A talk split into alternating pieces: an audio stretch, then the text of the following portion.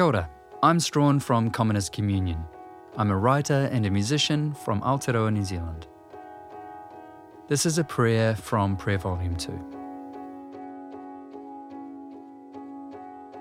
Teach me, Holy Spirit, not to pray because I'm full, but precisely because I'm not. Save me from professional prayer.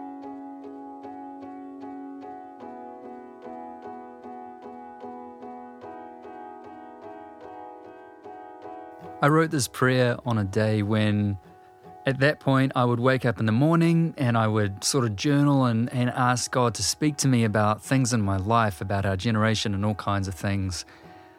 And I was prayer journaling one morning when I felt God say to me, Strahan, get up, go to the beach. I want to speak to you. And so, kind of with all this anticipation, I had the sense that I was going to have some kind of, kind of miraculous God encounter. And I packed up my things, I rushed down to the beach, and I was full of genuine anticipation.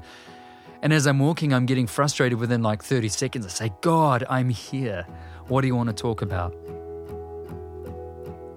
And what I heard back from God was this nothing. I just wanted to be with you. In other words, I had had this idea that God wanted to have all of this prophetic exchange or something grand, and all God wanted to do was to walk with me and for me to be in His presence as I uh, admired the sunrise on the beach. I just literally I cracked up laughing in public. I must have looked pretty stupid, um, and I just thought, oh my gosh, I just take myself way too seriously. It was then that I started to realize and awaken to the danger of becoming a professional prayer.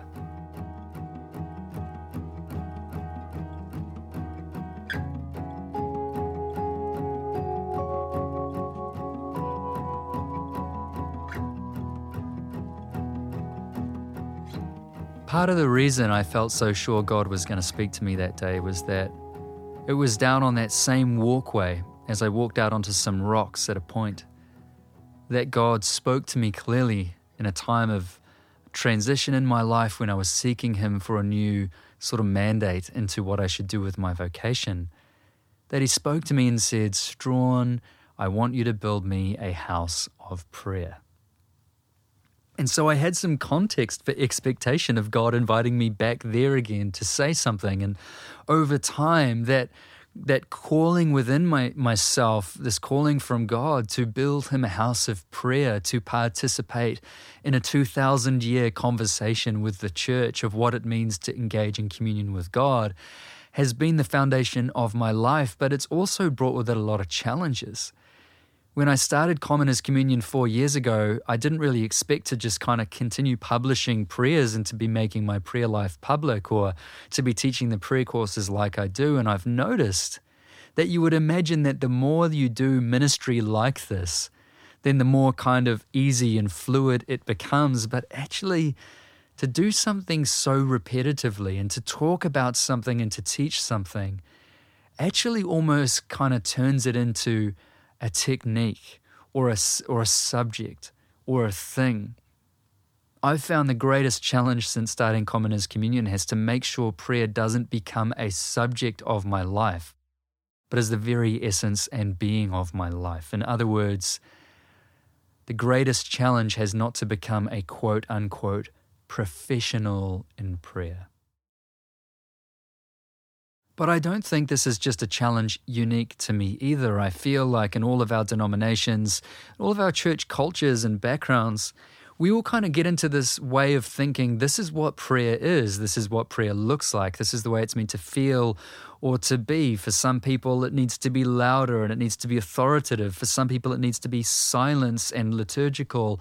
Um, for others, it's monastic or contemplative. For some, it's charismatic and verbose and energetic and emotional. It actually doesn't matter what your tradition is or what your paradigm is. Ultimately, we can turn all of it into a profession when we theologically lock it down and say, this is the way to do it. Ironically, in myself, I don't feel like I am a contemplative, although lots of people have begun to use that language for me, I feel just like someone who's really seeking and longing to be with God, and I'm employing every practice and tradition that I can to reach out to Him and find Him. But in that, even in that, reading books to discover what prayer is, listening to a podcast, doing a course, all of that runs the danger of professionalizing something that is utterly relational. And in the present time, we're talking a lot about formation, which is amazing. We're kind of balancing out this uh, gospel that said that salvation is just about believing in Jesus and going to heaven and that actually the way we live our lives that's not really that important. We're balancing that out by saying no we need to live a life of jesus and we're looking at practices daily practices weekly and it's amazing. But in that it's still easy to forget that formation is the trellis and not the vine.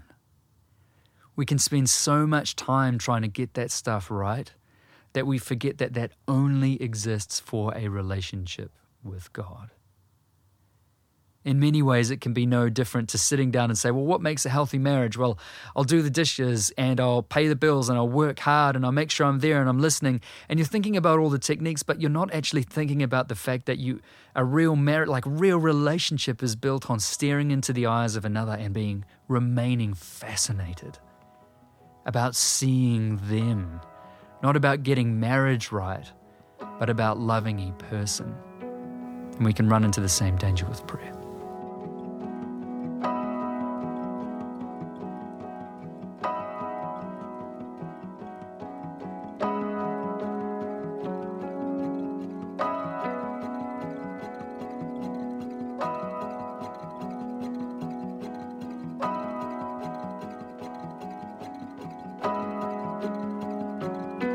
So, how do we avoid becoming professionals in prayer? How do we avoid becoming the kinds of people that say, I know how to pray, I know what God is, and how to approach Him and to get what I want from Him? Well, I just have kind of three experiential lessons, really, of my own life. Take them or leave them. These are three ways that I practice, at least try to practice, staying a prayer unprofessional. The big one for me the number one is to stay curious and to ditch assumptions.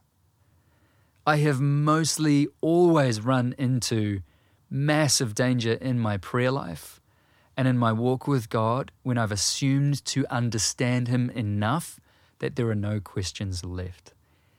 And by that I mean when I push theologies about healing or God's presence or about blessing or about whatever, or salvation or the world or sin, into such an easily identifiable box that there's no room to be wrong, generally that is a sign that you have pushed God into a small g God or an idol. Now, I'm not saying that there's nothing to know, it's just a my way of saying everything we know is within the context of a greater unknowing. So stay curious. Know what you know, fully believe it, but always leave the door ajar to say, I could be wrong. There could be something more to learn here that transforms the entire way I understand what it means to pray or to intercede or to feel God or to sit in silence or whatever. There must be more to this 2,000 year tradition of God exploration that I haven't discovered. And keep asking questions.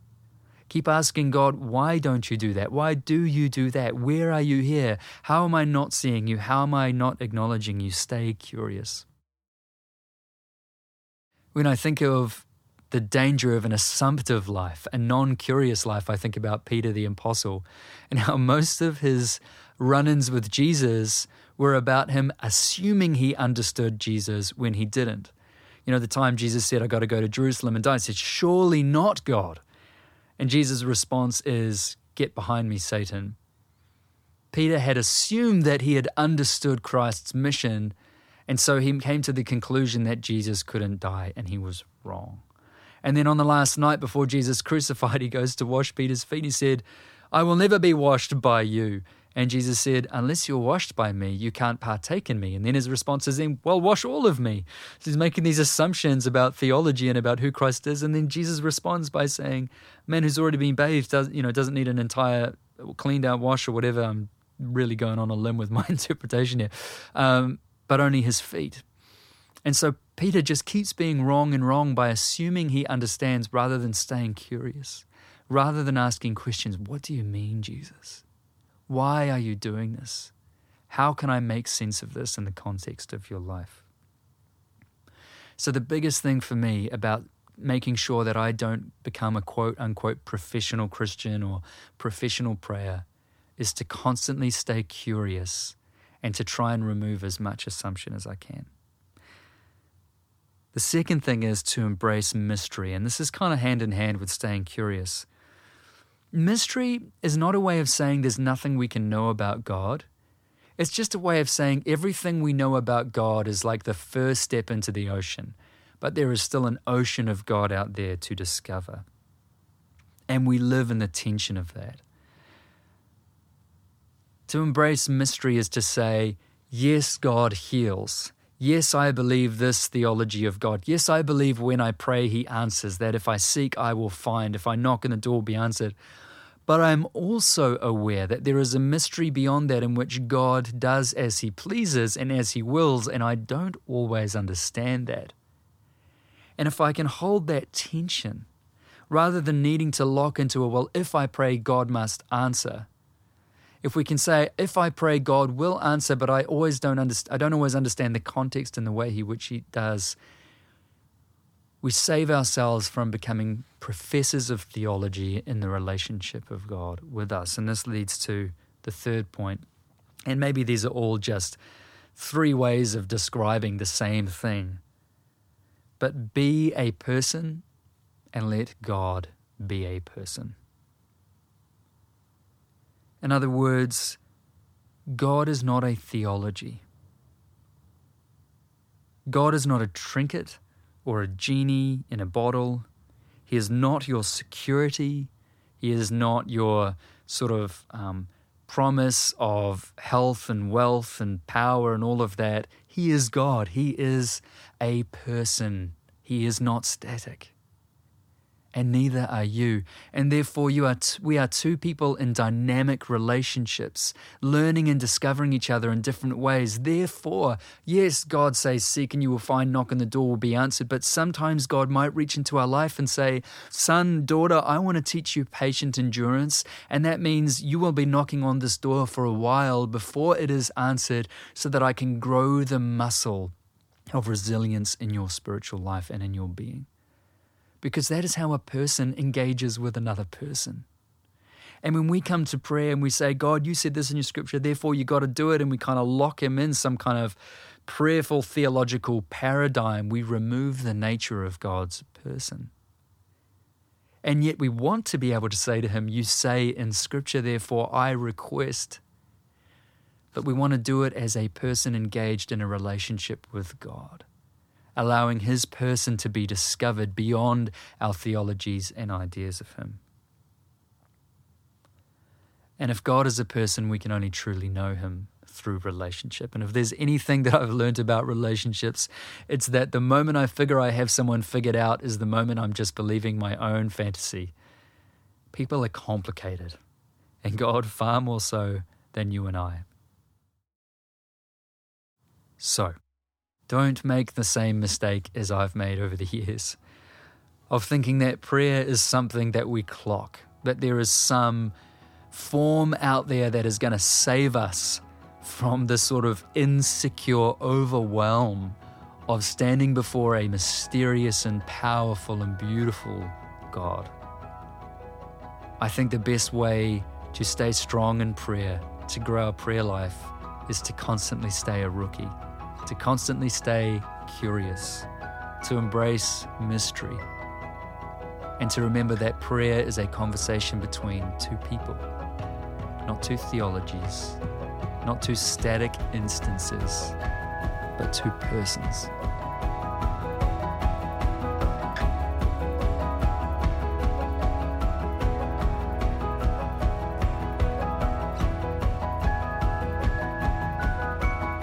Teach us, Holy Spirit, not to pray because we're full, but precisely because we're not. Save us, Father, from being professional prayers.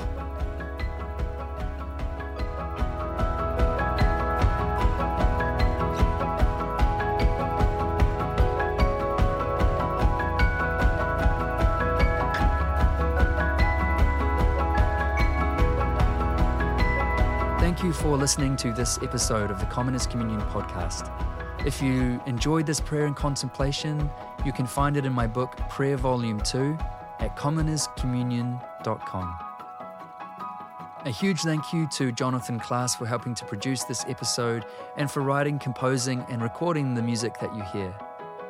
If you like this music and you want to meditate and pray to it in your own space and time, you can find our first EP, Lords, on Spotify by searching Commoners Communion. Thanks for listening. Be blessed.